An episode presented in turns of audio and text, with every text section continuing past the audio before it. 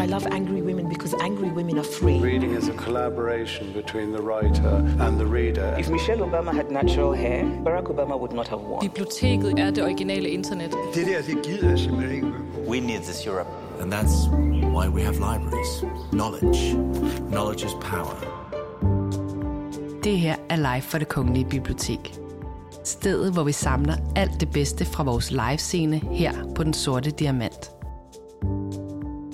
Din vært, Lise Bak Hansen.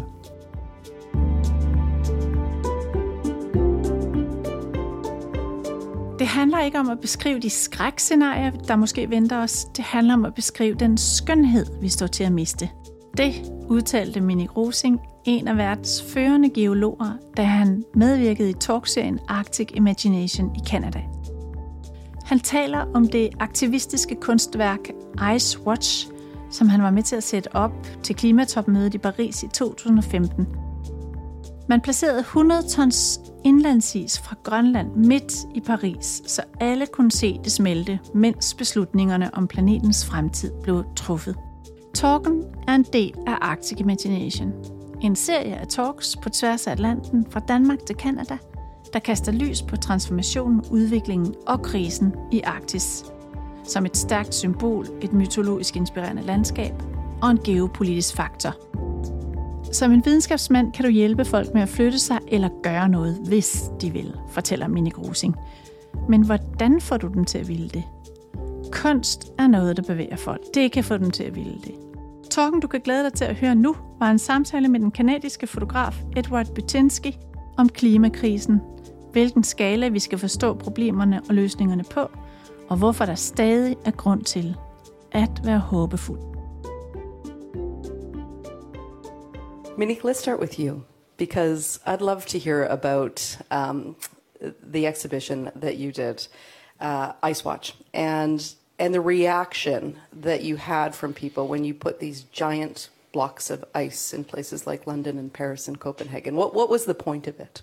Well, the point of it was uh, actually manifold. I think one of them was, uh, as here now we're, we're, talking about the fascination with the Arctic. So that is, the iceberg is kind of an emblemic uh, thing for, for the for the Arctic region. Ice and coldness is what defines the Arctic.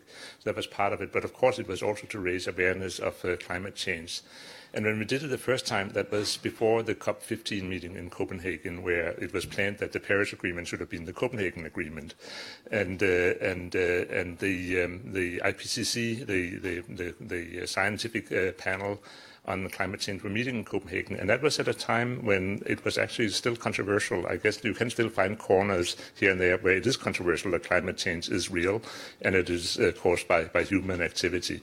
But at that time, it was actually something that was still controversial. And we thought that we would bring attention to the fact that the scientific council for this was in Copenhagen, but also, uh, again, uh, you know, make people realize that this is, is real. And the idea, it was uh, Olafur Eliasson, uh, Danish Icelandic artist, and, and, myself who did it. And I think one of the ideas uh, that is behind that is that, uh, you know, as a scientist, you can help uh, people get somewhere or do something if they want to do that, to go there. But scientists can never make people want to do anything. Scientists can make people, you know, sit and fall asleep or whatever. But but they, they it's not kind of the thing that make people want to do stuff. But art is something that moves people, and they would want to do something. So uh, instead of uh, lecturing everybody, this is so and so difficult and this is dangerous, and now listen, and so many tons CO2 and whatever, we just bring these icebergs that are beautiful in their own right, and let them melt, and let the, the, the message uh, seep in from that. So we did that for Copenhagen in, uh, at the pre-COP15 meeting. Then we did it again in Paris for the uh, for the uh, COP21, and it seemed to work the second time because we got the Paris Agreement, uh, uh, only due to our installation, of course. Um, so. Um, but but but I think one of the things that is that is important uh, in this is that it's not uh, to tell about the horrors of what might happen. It is to tell about the beauty that we stand to to lose. I think that is a much better aspiration for doing something. That we have something beautiful that we can't afford to lose than the fear of of the consequences of something that that might or might not happen. So that was it, and it was when we installed it in Paris. It was very very funny because. Um, uh, Paris is a very bureaucratic city. Bureaucracy is a French word, as you know, and uh, it was very difficult to get everything. But we managed actually to be allowed to put these and have it be a secret until they were there. So we put them in the middle of the night. Big trucks came in and we placed these. Uh, there were 100 tons of ice uh, that we put uh, uh, on the um, uh, Place de la um, um, in, in Paris. And we saw a, a lone bicyclist after we were finished come up the hill on his bicycle, and he's just, what is this? and he stopped uh, kind of in his motion and put his feet down and the bicycle fell between his feet and he went over and then he took his hand out. Yes, they are cold. This is real ice. And I think that was one of the messages is that ice actually we can read about. We know that ice is cold, but we never knew that actually until we touch it what that means that it's cold.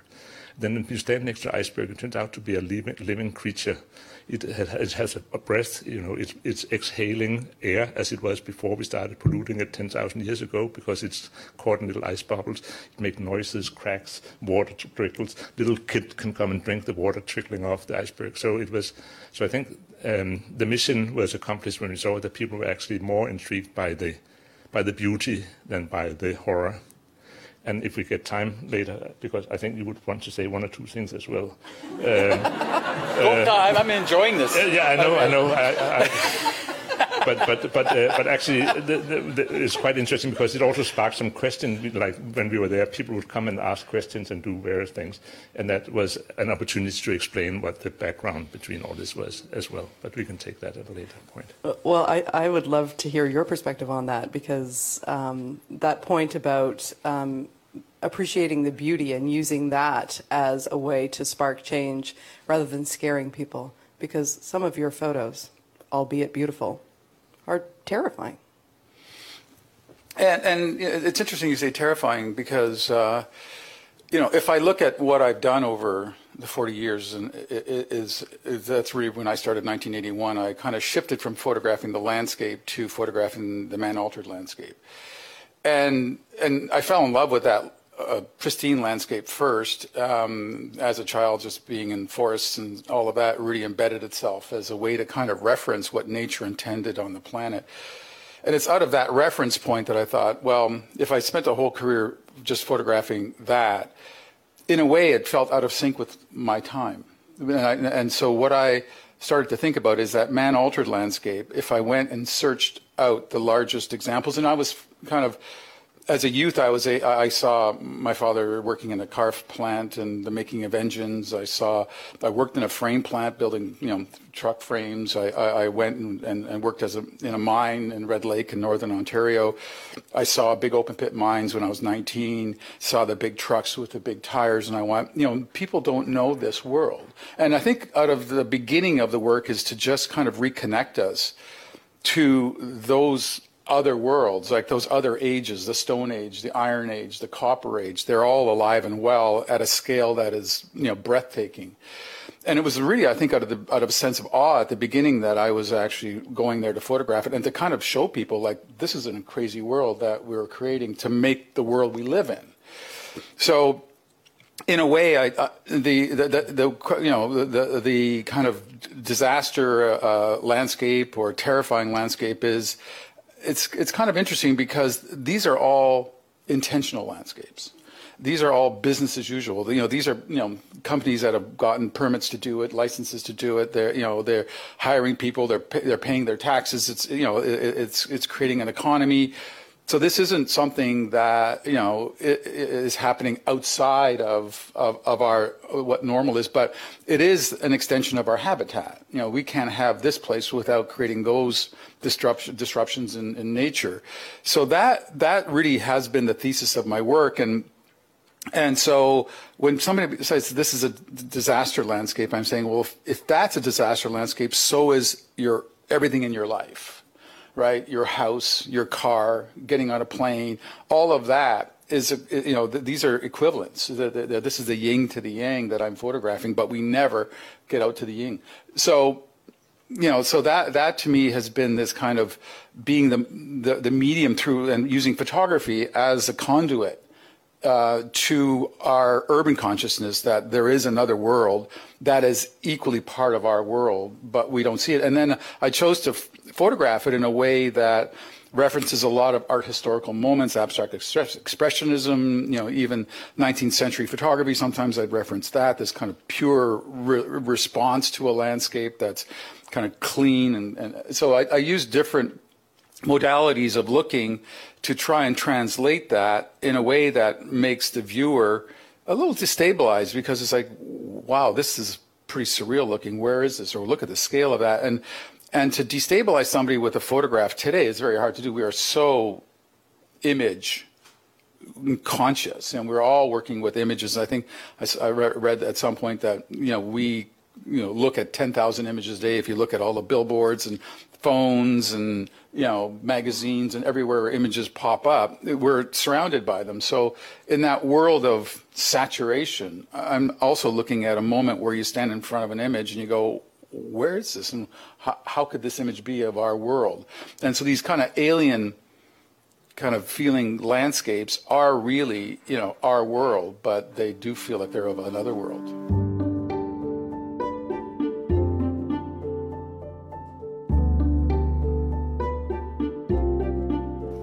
Let's talk about the Arctic because um, we're in the green room and these two have never met in person before, but they became fast friends in about 2.5 seconds because they started comparing pictures of fish that they have caught. And um, Ed showed in this the Arctic. in the Arctic, because Ed has done a bucket list trip to uh, to Nunavut and went fishing, and there's this beautiful picture of him in this Arctic char, and, and Minik said, "Well, that's not that's not fair."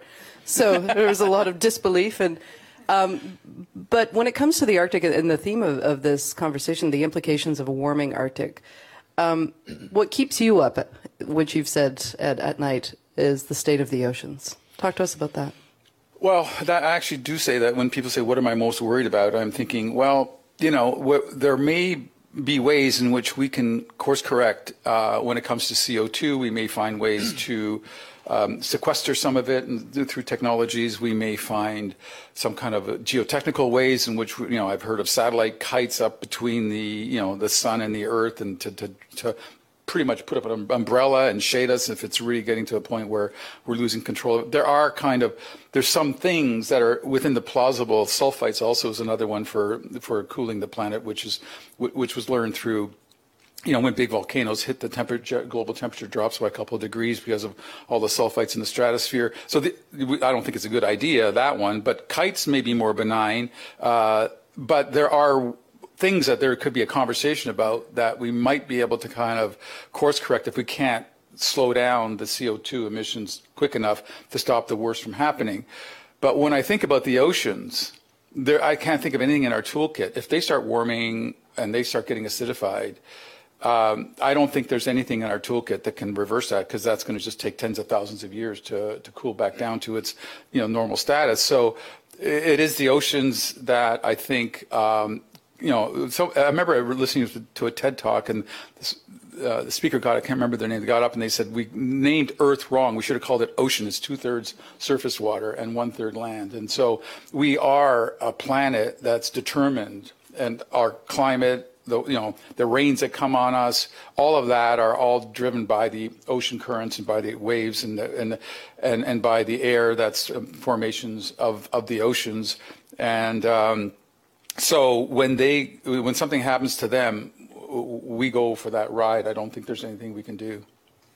Minik, you said during a conversation we had the other day that you um, thought that the Arctic might not exist by the end of the century. Well, I, I, think that the Arctic is many things and can be defined in different ways, but the classical uh, kind of geographical explanation or definition of the Arctic is where the summer temperature is below 10 degrees C.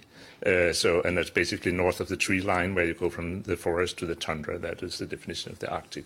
And by that uh, traditional uh, uh definition, at the rate things are going, because you probably have heard of what's called the Arctic amplification. That means that the general uh, temperature increase for the planet on average is multiplied by about four to six in the Arctic.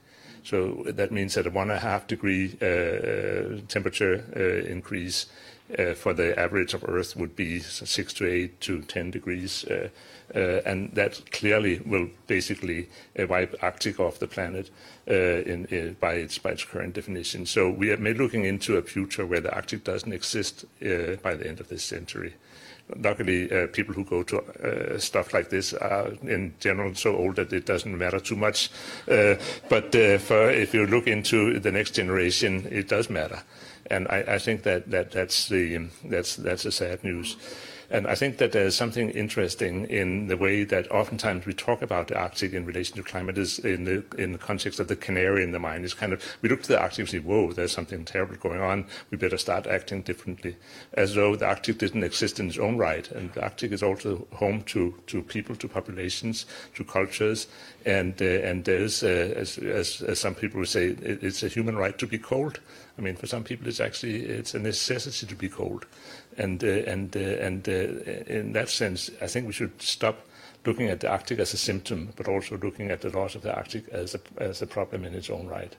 But I think we should maybe even more importantly, not look at the Arctic as a problem at all, but we should look at it as an opportunity. I, I, think that that's, I think it's much more fun to be people in the Arctic if the Arctic is part of the solution to our problems, and the Arctic can be part of the solutions. And as Ed was just talking about the oceans, it's true that the oceans are, in many ways, you can say the oceans are where we see long-lasting uh, uh, changes that will be difficult to, to reverse. But on the other hand, the ocean are also what saved us until now from much worse consequences because it's a big reservoir of cold, but also is a reservoir of carbon dioxide. It has a capacity to take up carbon dioxide. So anyway, so uh, the Arctic uh, could actually be a place where we, we have uh, an opportunity to try to counter some of these problems in the Arctic, particularly acidification. So, uh, so I think that, that we should try not looking at the Arctic either as a symptom or as a victim, but as a as an agent. I think Arctic needs needs agency. Can I ask you how? I mean, when you say that, that it can be part of our solutions, how? Well, of course, uh, uh, global problems can only be solved by simple means. Uh, uh, I, I, think uh, if something is very sophisticated, you cannot roll it out on, on, on, a, on, a, on, a, on a global scale. No, but I think that, that we understand the Earth system well enough. We actually understood how the climate is coupled to biology and to geology and everything else. We understood that for 100 years or so. And one of the things we know is that it's, it's, it is, it is uh, controlled by nutrient uh, fluxes. Uh, the, and the reason why the um, why uh, almost all the, reason why people from the other parts of the world have been going to the Arctic whaling and fishing and whatever for a thousand years is because the ocean around the Arctic has enormous productivity. And the reason why it has enormous productivity is because mineral nutrients are being leaked into the ocean from the land, mainly around Greenland where you have an ice cap and that's because the ice cap is a big grinder, grinding machine that crushes the minerals into something that is basically soluble in water and sets it out with the meltwater. So the rivers where we catch our Arctic chars, not those big ugly ones that you go for, but normal size Arctic chars. Uh, he, he only goes for the obscene ones, but we, we like we like you know nice nice normal Arctic chars. They they but they live in these meltwater rivers that look like milk basically, and that's uh, and that is the, this material is uh, is what actually counters the acidification of the ocean and also can increase the uh, capacity of the ocean to take up carbon dioxide. But as it is now, it stays in the Arctic. It goes out and dumps out in the fjord and makes uh, you know walking and sailing and everything else difficult. But if you take it from the Arctic to the tropics or to other parts of the you know more temperate part of the world, it'll be activated and it will go into these natural cycles. So I think it's really important that we understand that the scale of things are, are something that is scalable, and that is something that is scalable. The Greenland ice cap makes a billion tons of this material every year. That's more than anyone can move in any place. So I think you have to think of the world, of the Earth, basically, a little bit like uh, any other engine. That if you if you have electrical engine, you need two poles to make it run, and the more difference is between the two poles, the better it runs. So if you take if you connect the Arctic to the tropics, you have a large potential gradient, and you can make a lot of work done if you take two things in the Arctic, you have very little potential gradient, and the machine goes very slowly. So anyway, I think that this is just one example, but we can find many examples where the Arctic can can help um, um, mitigate uh, the problems that we have made for ourselves. And we have to start think about that. Would you like a chance to rebuttal about the Arctic chart? we did catch some smaller ones too. Yeah. Uh, and, and, yeah, no, it's it's just interesting what you're saying, and uh, the, the uh, but the thing, in, in in fact, of what I've been photographing, and whether it's you know oil fields or looking at the energy footprint of, of China, and and looking and going into you know developing worlds like India, where you know these coal stations are being still being built, and and uh, e- even if looking at the you know, most recent problems with, you know, gas and oil coming from Russia and the embargoes and all that. Now everybody's spiking up their, you know, their research and all that. So, and even with the melting in the Arctic, as it's melting, it's making more gas fields open to. So, so all of that is that, you know, in that having uh, Arctic have its agency, but, but in, in, in the kind of reality that I've seen is that, you know, the, the human kind of experiment of 8 billion of us moving to 10 and the kind of energy base energy footprint that it takes. The but what worries me is that you know even with the full knowledge of what's happening you know is is there anything in the human toolkit that can bring us together politically and you know, you know through engineering and scientifically to decide on you know how are we going to make this transition, I think transition is the key word at this point, in, away from the damaging, uh, you know, CO2 emissions to a more sustainable uh, world, and and and can we get there fast enough? And so I think th- those are the the things that also keep me up. Is that having seen and, and, stared China and India and these large populations, and recently, more recently, Africa, and looking at what's happening there and their desire to achieve the kind of life, lifestyle and, and, and opportunity that we have is the the you know the the the problem that I see is a very very bitchy one to fix. No, I, I, totally agree, and I think also you said in uh, earlier you said that that uh, all these scars we see in the landscape are some way in, a reflection of ourselves, and I think that that's one of the of the big uh, big problems in when we talk about climate change is as we have acquired some guilt for having caused this for no particular reason, but it was not for no particular reason. It was for a very good reason. Our life has been everything in our life that we value comes from the access to cheap fossil energy, basically. Or it would have come from sustain, from from renewable energy had we known how to do it, but but not at the time. So I, I think that that uh, so there's also kind of this a culture war going on where where should we place the blame for this and who did what? And and uh, in the Arctic we oftentimes also talk about it as though it's something that somebody did to us but you know per capita people in, the Arctic are some of the highest emitters in the world. Only there are so few of us that that it, doesn't really doesn't really add up to anything. But so but but the reason why, I think the main part of it and that's comes back to what you just said are sociological. It's because the benefits of what we get from the cheap energy are so immense today, every human person, not in, in, our part of the world, but in the whole world, every hu- human person have 20 manpower, human power, uh, to dispose of. So we have from the energy we get. So everybody of us have, we, we only do one twentieth of our needs ourselves. so we can lie on the couch and something, the dishwasher is doing the dishes and, and it's, it's wonderful. And I think we have, I think to have, before we can get a change, we have to embrace the fact it's actually wonderful to have this uh, energy. That's why the renewable energy now being cheaper and and uh, and uh, and uh, and um, and in many ways more convenient than the traditional is the best thing that have happened. The, the the bad thing is that scaling it up takes time and it takes resources that are difficult to to, to find.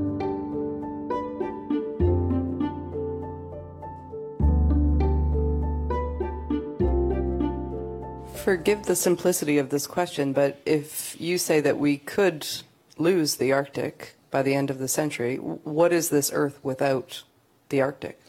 It's a very different place, and there's something that uh, seems to tell us that we are already uh, standing on this, maybe past the threshold into a different world that we don't know and we cannot predict. And I think uh, one of the you say I, I live in California. What we what people in California say scares living daylight out of me is uh, is uh, is uh, Vancouver 2021 So if you look at Vancouver through the past 50 years, summer temperature, winter temperature has been going in an absolute predictable up and down every every year, as long as everybody has known.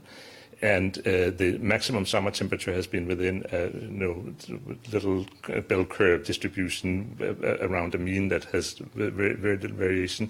And then bang, 2021, it goes up to four uh, sigmas out from the from the, which means basically it's an event that is not supposed to happen except every 10,000 years, and now it seems to have happened twice.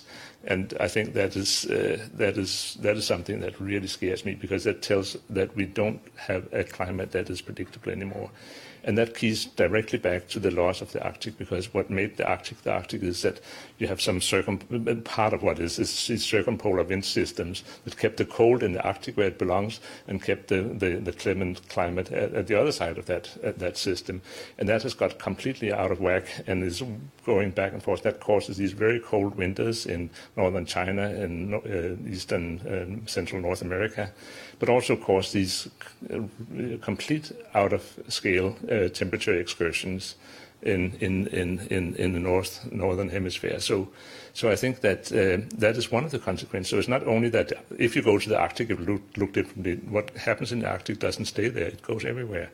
And of course, it will change the climate belts. It will change, change um, the when you have water for growing your crops and when you don't, and all these things. So, so the world without the Arctic is not a fun place, or it could be a fun place. We don't know, but it has all likelihood that it isn't. And I think there's in, in, when we talk about climate, we always talk about as though there's good and bad climate. There's no good and there's no bad climate, but there's climate that we are adapted to.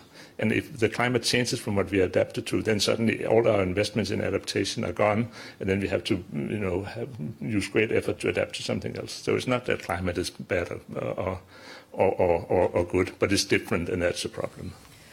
Just out of curiosity, um, for the audience who's here, not on the live stream, but uh, hands up, who's been to the Arctic before?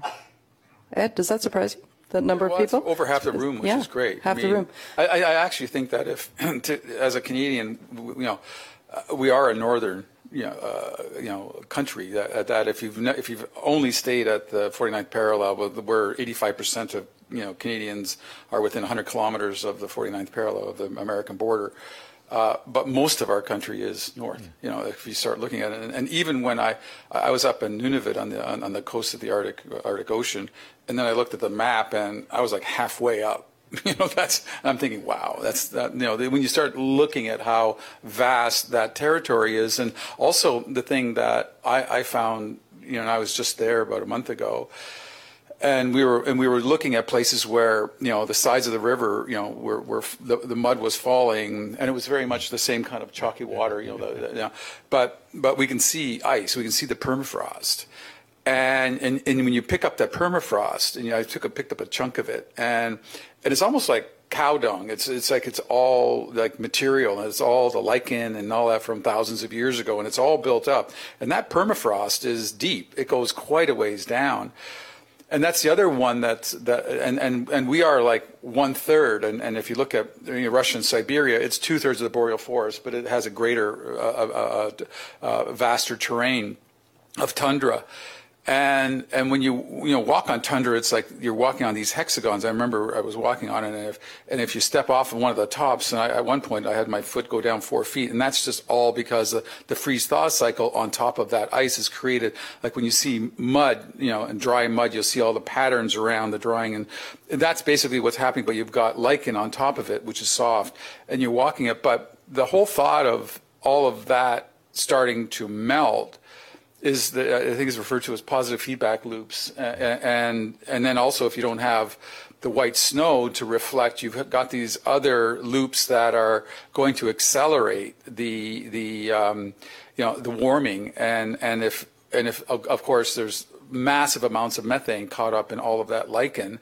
and if it's starting to melt, then you've got methane coming out, which is isn't as persistent in the atmosphere, but it's 32 times worse than CO2 in the atmosphere. So again, this kind of positive feedback loop on that scale is also, I think, a daunting thing. And again, nothing I don't think in the human toolkit, you know, short of some way of cooling the actual all of the Earth, whether you know through some geotechnical response, uh, you know, technical, you know, way in which we may be able to fo- solve that problem if we can't get CO2 out quick enough, then that's another. And, and it would be interesting to hear what, what your thoughts on the permafrost is. Well, I, I, I share your your uh, your your concern, of course. I think uh, the um, the degradation of the of, of, all this organic material in the permafrost is that another ticking bomb.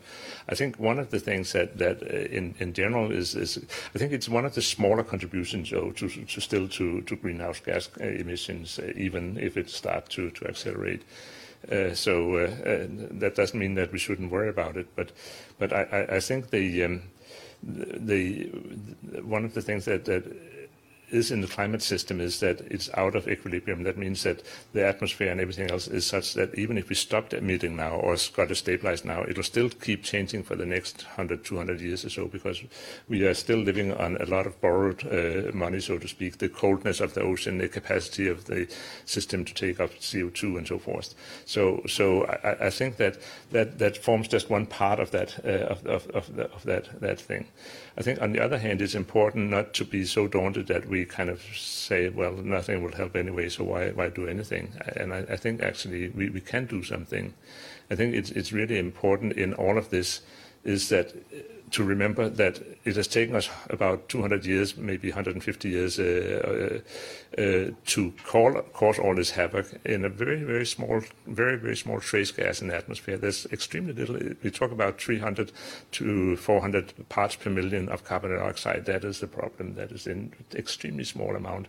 In the atmosphere, we talk about the, the, the skies being high and whatever, but they aren't. The, the top of the troposphere is 12 kilometers above our head. You could take that distance on a bicycle in half an hour. You know, it, it, the atmosphere is a small compartment, and uh, so it doesn't. It, I mean, it doesn't mean that it's easy, but it doesn't mean that it's not impossible that we can change some of these things, and we so what, what it gives me, is, um, if not comfort, at least some hope, is that, that we have been able to cause this enormous change in such a short period of time with relatively simple means. Uh, and that means that if we have the will, we can do something to reverse this and or to stabilize it. So I think it's really important that we remember that the, the strength that caused this is also the strength that allows us to mitigate it, and and uh, and uh, and uh, and remember that that our future is not it's not a destiny. I think uh, I mean uh, I think uh, Canadians are known for for being halfway Calvinists, and and we all and Danes are too, and and and and, and somehow we, we think that that um, that you know we did something and now we have to suffer its consequences, and that's only that's only fair enough. Uh, of course, I think it's more fun to do stuff and then not don't suffer the consequences. uh, uh, so, so I, I, think that, that that's what basically what our what our what our knowledge has given us is the uh, opportunity to not not not uh, not uh, not face the consequences. So, so again, so I think that we should we have to get out of this this line of thought that this is a, a destiny the future is a consequence, it is a result of decisions we make today. And if we follow our decisions, the future will be different from if we just t- take it as a, as a destiny. I'm absolutely confident with that. You're a geologist, you're a photographer. Are you both activists? Uh, yeah, I, I, think, yeah, from my point of view, that um, I think I didn't start out that way, but the fact that you know, I've been kind of, as I said, when I first began, it was more out of a sense of awe and then and tr- trying to reconnect the urban experience with the worlds that it takes to cre- have that urban experience. And then I think over, and then as the years progressed and as the problems started to become more apparent, because you know, back in 1982, 83, I remember around 88 for the first time hearing that CO2 could create problems in the future with warming planet. But you know, you think, well, what? That's way out there somewhere, and it's I'll not I have to worry about that. But I think it's kind of the work is uh, event, you know, kind of met with the zeitgeist in that all of a sudden people are saying, wow, what we've done is now brought us to the threshold of real consequence. Uh, and it's actually happening, as you said. And, you know, I, I often cite the, uh, uh, you know, 2021 in BC of how unusual that yeah, was and how scary that was. You know, this heat dome, and then you were hearing new terminologies like polar vortex, where the cold just comes and locks in, and you've got minus 15 or 20 in Toronto for two weeks or week and a half, and you know, and these are new terms that are all coming out as a result of very unusual um, you know, thing. So I think that you know the that I, I've kind of become the reluctant activist in a way. You know that I that I think the work ha- is a stands as a kind of interesting compendium and testament to the scale of human endeavor. You know, out there in places that we don't normally get to see it and now it's some it's somehow I think it's meeting you know um, with what's happening in our world and saying well you know how did we get here? And then you look around you well yeah we all understand our cities but then we don't fully understand what deforestation looks like and what mining looks like and what you know mass industry looks like uh, farming for instance. So I've gone and kind of chronicled all of that at the largest scale events. So I think uh, in a way the work does stand now uh, as, a, uh, as something that adds to the conversation about you know what it is that we've created um, and and and even when we did the movie and the exhibition Anthropocene, but in the movie at the end of it, we all debated a long time what to say. But you know, it is technology that brought us to this threshold, and and and it's going to be some form of technology, which you're saying, that's going to actually move us out of this. Mm-hmm. So, but we have to really incentivize that transition. And, and I think, like, for instance, if you talk to most, you know, economists, scientists, any climate scientists, they're all saying a carbon tax is the fastest way, you know, and we've done that in this country uh, with a lot of, you know, uh, political capital that was spent to do that. But I'm glad that we're on that path. And now, as you increase that carbon tax, you're you are kind of shifting and making the alternative energies more viable than, than, than the existing uh, energy.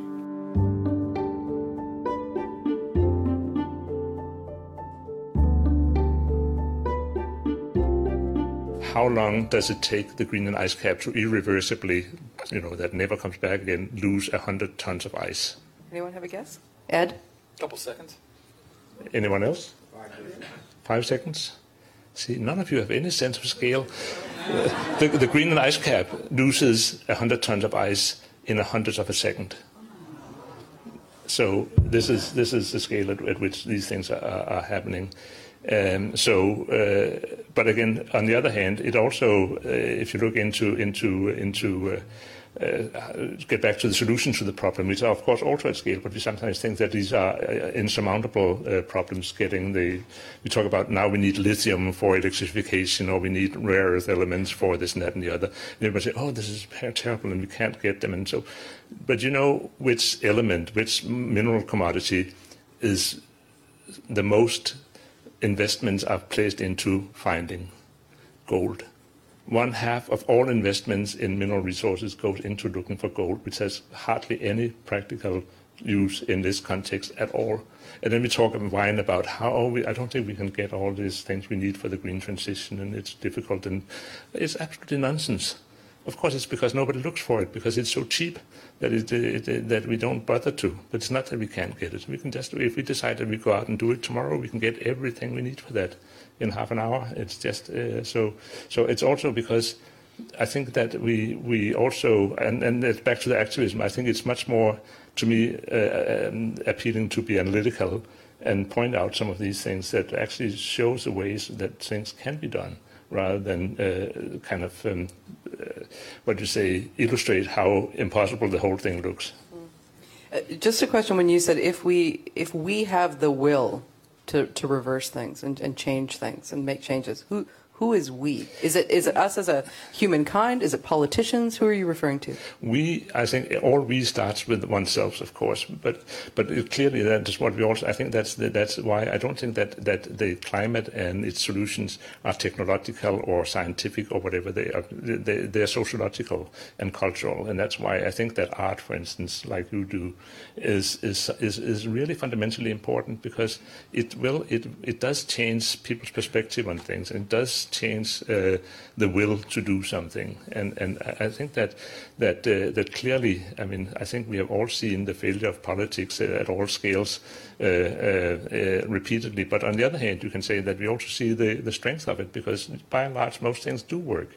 I got here from Copenhagen yesterday, and I am hopeful I will get back again. And you know, and if uh, if something doesn't work, there, there's them. So by and large, it actually does work. The societies are actually quite well functioning uh, in, for the most part. There are some things we and, and what you see with climate is that it takes a generation basically for a new concept to be active. So I've been uh, talking about this to school class or whatever for 30 years or something, and and you know start getting frustrated because why does it, nothing ever happen? And then suddenly that generation you taught in school now are out uh, requesting political change. So I think it's also because we are we are I mean we don't have too much time, but on the other hand, we have to accept that that these large scale changes take time, and a generation have difficulty adjusting. A generation would rather let the next generation do the change. But I, I just out of curiosity, and after exhibiting your work and for decades of, of doing this, what is one of the most profound reactions or things that somebody has said after seeing your work? Well, oftentimes if I do a talk, I, I, often have people come up afterwards and say, you know, I saw your movie or I saw your show or something, and, and I shifted my, you know, uh, practice, and I'm, i went into environmental sciences, and uh, you know, and can I send you my dissertation? So, in in many ways, I think those are the real moments of uh, of recognizing that, you know, what you're doing is because uh, uh, you know, as you said earlier, if you get an IPCC report and you're looking at graphs and charts, there, there's no kind of um, there's no visceral reaction to it. There's no emotional connection to it. It's an intellectual kind of processing, and you can kind of it can bring concern, but it doesn't have that gut feeling. It doesn't move you. And I think that's where you know both science and art have a role. And and, and I always say like you know in universities, if I get a chance to talk at a university, I say, look, you know, don't you know the the humanities is often seen as the drafty, dusty building, and the engineering and science have the new shiny buildings with all. And I said, but if we don't tell our stories, if we can't get the narrative, and if we let, like I often looked at like wind turbines, so you know, when I saw wind turbines, you know, right from the very beginning, I see them as hope for the future. You know, to me, they represent hope. But somewhere, whether it's the coal industry, uh, the hydro uh, plants, or whether it was the fossil fuel industry, but all of a sudden there was a lot of money being put in to grab the narrative and say, you know, these things kill birds, they, they, they cause cancer, and, and, and worst of all, they make your real estate prices go down if you have one in your neighborhood. And all of a sudden they became these, you know, unwanted things. So, you know, and, and, and I actually spoke at Queen's and they were dealing with that because there was a big, you know, reaction to wind turbines on Wolfe Island. And, and, and in, in that discussion with the university, I was saying, look, somebody stole the narrative and and and if the narrative would have and, and that's why you need the humanities department you need people going out there and and fighting for the true story because that isn't you know yes some birds make a hit but more birds are killed in to- glass towers in cities than there ever would be in a wind turbine um, they don't cause cancer and they're not that noisy and they're usually in farmer fields and they usually augment that farmer's you know, income so that he doesn't have to leave the farm. And if the crops fail that year, at least I've got some money from those turbines there, you know, I, I think that there's, you know, again, um, there's a real importance that uh, the stories that get told are are the ones that we need to tell to get people to understand that these are the kinds of changes we need to make if we want a, a, a world for our children and their children. That was the perfect way to wrap it up nicely with a, a bow, saying science and art both have a role to play when we talk about the environment for sure. Thank you to everyone who came. Thank you.